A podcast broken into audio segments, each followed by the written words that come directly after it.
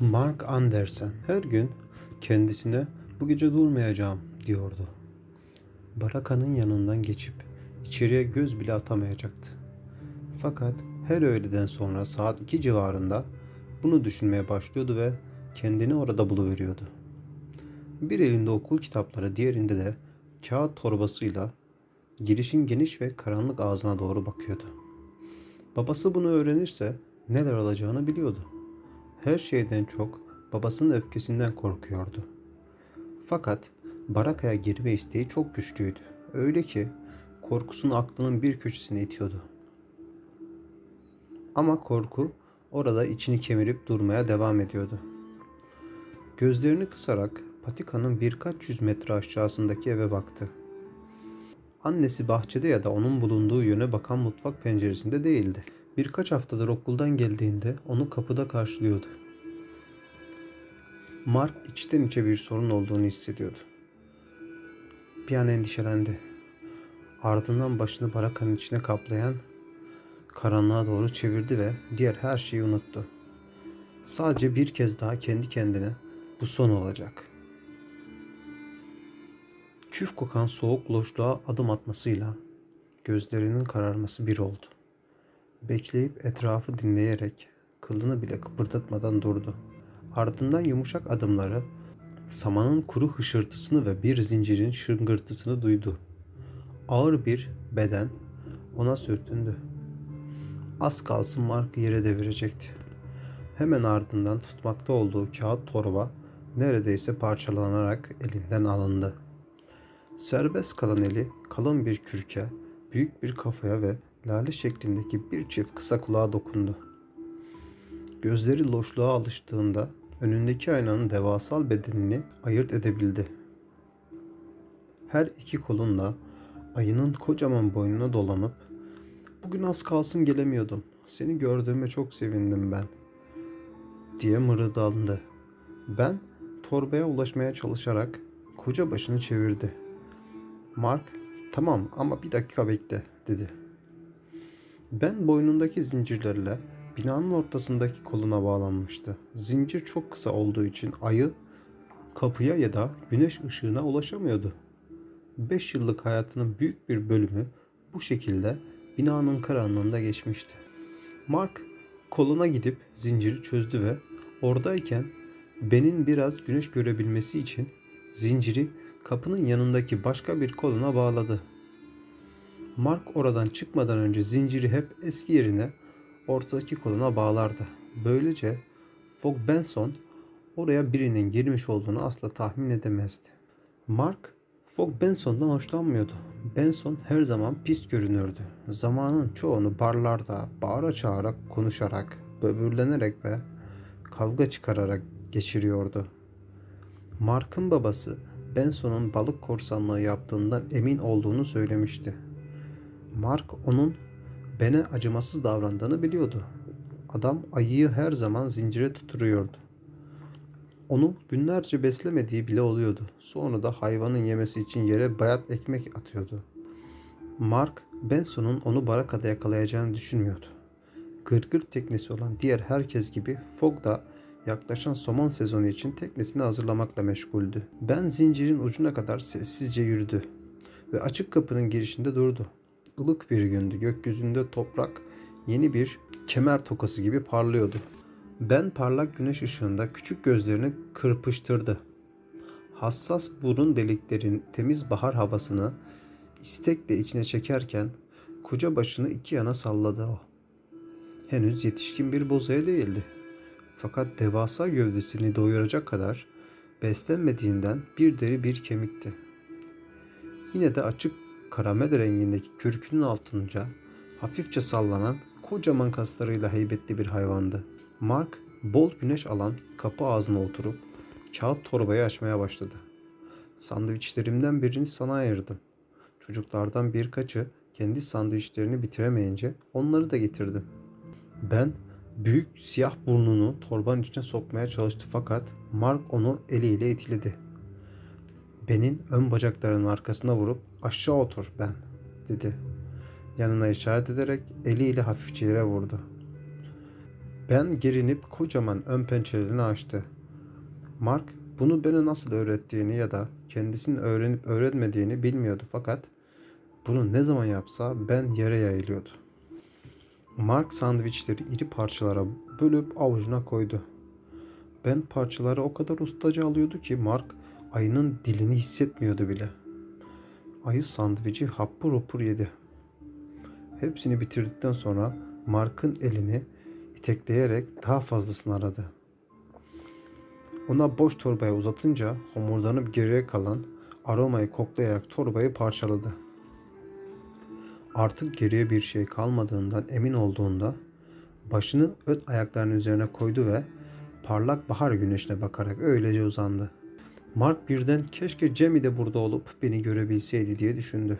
Jamie ondan iki yaş büyük, çok daha iri ve güçlüydü. Yapacaklarını ve gidecekleri yerleri ona öğreten hep Jamie olmuştu. Onu hala özlüyordu. Her zaman da özleyeceğini düşündü. Bene, Jamie de seni severdi diyerek hayvanın çenesinin altını okşadı. Ben gözlerini kapatıp boynunu uzattı ve tamamen kendinden geçmiş bir halde domuz gibi homurdamaya başladı. Mark bir kolunu benim boynuna atarak ona yaslandı. Parmakları benim kulaklarının dibini tembel tembel kaşıyordu ben. Mark önce bir kulağını ardından da diğerini kaşıyabilsin diye başını çevirdi.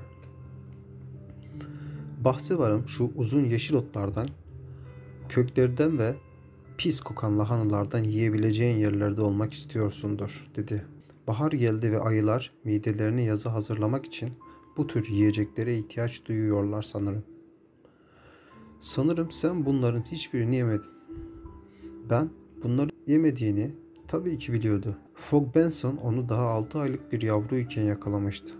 Ben'in annesini öldürmüş ve küçük ayıyı kasabada sergilemek için yanında getirmişti.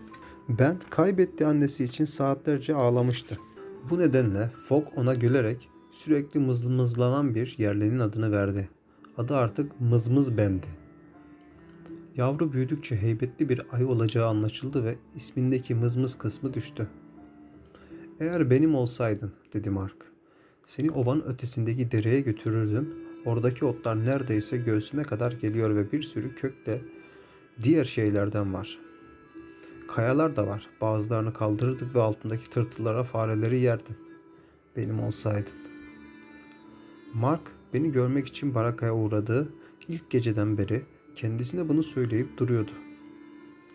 Uyumadan önce ve okuldayken sık sık bunu düşünürdü. Birkaç gün önce Ben'e yaptığı ziyareti planladığı için imla dersinden kötü not almıştı. Okuldan sonra Bayan Tyler onunla imla dersi hakkında konuştu.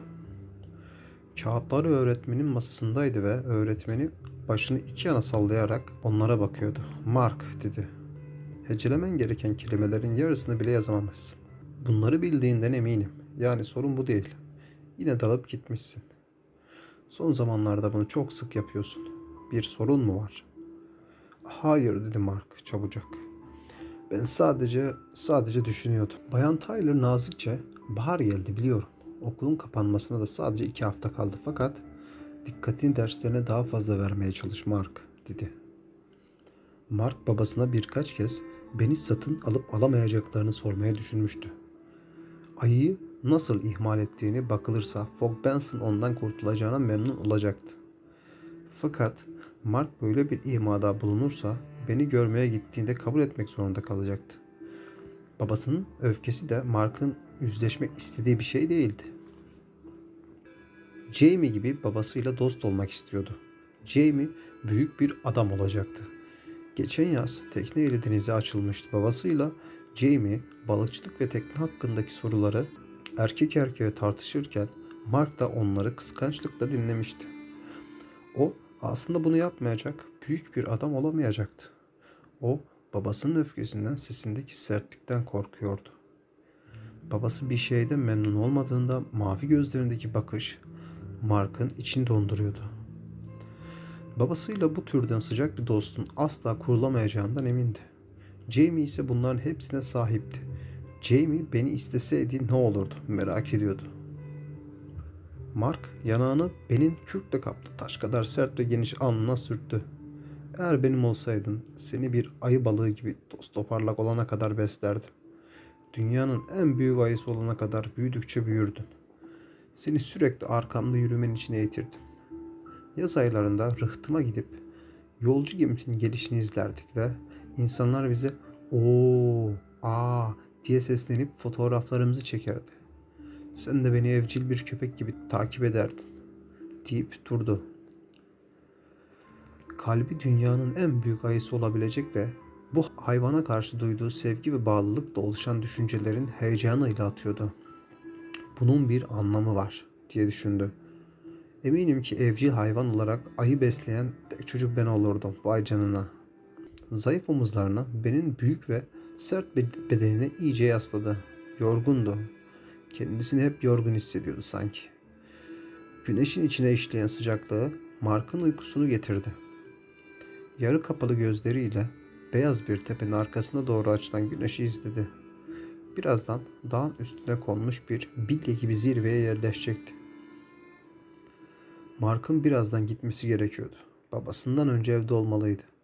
Annesi neden geç kaldığını hiçbir zaman sormazdı fakat babası onu mutlaka sorguya çekerdi. Solunda yeşil sarı tundra yumuşak öbekler ve boşluklar halinde uzanıyordu. Koyu yeşil çalılar tun tundrayı yer yer bölüyordu. Ve derenin denizle birleştiği yerde dağınık bir çizgi oluşturuyordu. Üzeri çiğ ile yeni kaplanmış olan tundra, karın altında geçirdiği uzun kıştan dolayı temiz görünmüyordu. Uzaktan Alaut bölgesindeki dağların köye doğru yükselen beyaz zirveleri görünüyordu. Kumsallarda ve etraflarındaki ovalarda kar çoktan erimişti. Gündüzler uzadıkça kar çizgisi yukarılara çekilirdi. Yaz gelene kadar yamaçlarla jilet gibi keskin dağ sırtları boyunca vadilere ve kanyonlara kadar gerilemiş, yaz geldiğinde de artık yerleşeceği zirveye kadar çekilmiş olacaktı. Sağ aşağısında Orka şehri bulunan balıkçı bir köyündeki evlerle dükkanların düzensiz çatıları uzanıyordu. Köyün sıcak, güneş altında kurumakta olan kara çamurla kaplı bir sokağı vardı. Bu sokak belirsiz ufka doğru sonsuzluğa gidiyormuş gibi dümdüz uzanan sahile kasabanın merkezini tam ortadan kesiştiriyordu. Bir düzine tekne rıhtımda duruyordu. Fakat sonsuz gibi görünen deniz bomboştu. Ancak yakında dolacaktı. Alaska somon akınının oraya ulaşmasına yalnızca iki hafta kalmıştı ve heyecan tüm kasabayı sarmıştı. Mark bunu iyi biliyordu çünkü babası bir gırgırcıydı ve teknesi uzak kuzey, Alaska'da en iyi gırgırlardan biriydi. Orka şehrindeki herkes öyle ya da böyle yaşamını somon sürüsünden kazanıyordu. Babası bir keresinde somon sürüsü olmasa Orka bir ayda hayalet kasabaya döner demişti. Doğal olarak somon akımı yaklaştıkça herkes daha da heyecanlanıyordu. Balıkçı tekneleri her an gelmeye başlayabilirdi. Orka şehri kıyı boyunca sıralanmış 7 konserve fabrikasında ve dalyanlarda çalışmak için kuzeye gelmiş yabancılarla dolacaktı. Yakında güneyde Kaliforniya'dan hatta Meksika'dan gelen binden fazla gırgırcı sahile demir atacaktı. Orka şehrinin 300-400 kişilik nüfusu bir anda birkaç bine çıkacaktı. Tamir ekipleri şimdi bile konserve fabrikasının elden geçirmekle meşguldü. Gemilerin mürettebatı ise tekne güvertelerinde av malzemelerini gözden geçirip motorları tamir ederek tekmelerini denize elverişli hale getirmek için hararetle çalışıyordu. Yüz binlerce somonu birkaç hafta içinde yakalayacak olan kazıklar ve kümes telinden yapılan kocaman yüzen balık tuzakları büyük çapalarla denizde sabit duracakları yerlerine çekiliyordu. Kazıklardan ve telden yapılan diğer tuzaklar denizin ortasındaki yerlere inşa ediliyordu. Tuzağı oluşturmak için denizin dibine yüz binlerce kazık çakılıyor. Onlar çakıldıkça öten şah merdanların sesi gece gündüz tüm sahilde yankılanıyordu. Herkes başlangıç çizgisinde silahın patlamasını bekleyen koşucular gibi balıkçılık odasının sezonun açıldığını ilan edeceği sabah hazırlanıyordu diye düşündü. Ardından tekneler somon sürülerini yakalamak için denizi karış karış tarayacaklardı. Konserve fabrikalarının kapıları ardına kadar açılacaktı. Bekçiler sezonun açılmadan önce koruyucu kapakları yani somonların kapanlardan denize kaçtığı tel kapıları kapatacaklardı. Böylece Alaska somon akını resmen başlamış olacaktı. Uzun kış uykularından yağları erimiş ve kürkleri kalınlaşmış olarak uyuyan boz ayılar yüksek karlı bölgelerde salına salına aşağı inecekler ve balıkların yumurtladığı dere kenarlarına toplanacaklardı. Avlanma alanları seçilirken büyük kavgalar çıkacak ama yerler kararlaştırıldığında ayılar buralara yerleşecekti. Sonra da geri dönen somonlar yumurtlamak için akıntının tersine ilerlemeye çalışırken karınlarını tıka basa doyuracaklardı. Ayı balığı sürüleri ve deniz aslanları da çıkıntılı noktalara ve adaların kayalıklı sahillerine akın edip yıllık ziyafetleri için yarışacaklardı. Gırgırcıların ağlarına saldırıp onları paramparça edecekleri ve tuzakların içine binlerce somona ulaşmak için saatlerce kapanlarda boşluk arayacaklardı. Kartallar, şahinler, kargalar ve tilkiler her akıntıda ve kıyı koridorunda boz ayılar, deniz ayıları ve deniz analarıyla kapışacaklardı. Martı sürüleri hepsinin tepesinde çığlık atacak ve kendinden önceki avcıyı geride kalan en ufak parçayı son zerresine kadar silip süpürmek için toprağı, denizi ve sahilleri tarayarak dönüp duracaklardı. Teknelerinin pencereleri karartılmış, ışıklarıyla isimleri görülmeden ilerleyen balık korsanları, siste ya da gecenin karanlığında balık kapanlarından somon çalmaya çalışacaktı. Bazı cesur kapan gözcüleri gümüş rengi hasatlarını korumak için mücadele edecekler ve gece pek çok kez silahlar patlayacaktı. Dere hırsızları denilen diğer korsanlar ise yasak yumurtlama nehirlerine girecekler ve yumurtlayan somunlara büyük ağlarla yakalayacaktı. Yaşayan her şey bu büyük hasatta denizden payını alacaktı ama yine de geriye yumurtlayacak somun kalacaktı. Konserve fabrikası ile yüzlerce balıkçı, balıkçılığın bu en hararetli 4 ya da 6 haftasında o yılki kazançlarını çıkarmak zorundaydılar. Ardından sezon başladığı gibi çabucak bitecekti. Kapanlar denizden alınacak ve konserve fabrikasının kapıları kapatılacaktı. Kuzeye gelen tüm adamlarla balıkçı tekneleri bir sabah gitmiş olacaktı. Orka şehri yeniden sessiz bir Alaska köyüne dönüşecek, sokaklarda sakinleri dışında kimsecikler kalmayacaktı. Koyda yalnızca birkaç düzüne tekne kalmış olacaktı. Bu arada yağ depolayan boz ayılar kış uykularına hazırlanmaya başlayacaktı. Bu hasattan bir şey elde edemeyecek olan tek canlı bendi. Tüm yazı barakanın karanlığında zincirlenmiş olarak ve ara sıra bayat ekmek yiyerek geçirecek kış uykusu için yeterince şişmanlamamış olacaktı. Güneşte durmadığı sürece hava sıcak değildi aslında. Sonunda binalardaki saçakların gölgeleri Mark ile ben üzerine düştü. Denizden soğuk bir esinti geldi ve çocuğun saçlarında dolaştı. Mark ne babası gibi sarışın ne de annesi gibi esmerdi. Saçları ikisinin arasında kahveye çalan bir renkteydi. 13 yaşındaki bir çocuk için iri yapılı sayılmazdı. Yüzünde narin bir ifade vardı. Yanakları çökük ve bembeyazdı. Kahverengi gözleri dalgın dalgın bakıyor ve küçük yüzünde çok büyük görünüyordu. Sert esen rüzgar sonunda Mark'ı hareketlendirdi. Çocuk suçluluk duyarak yerinden kalktı. Eve gitmesi gerekiyordu. Zinciri çözüp hadi ben dedi.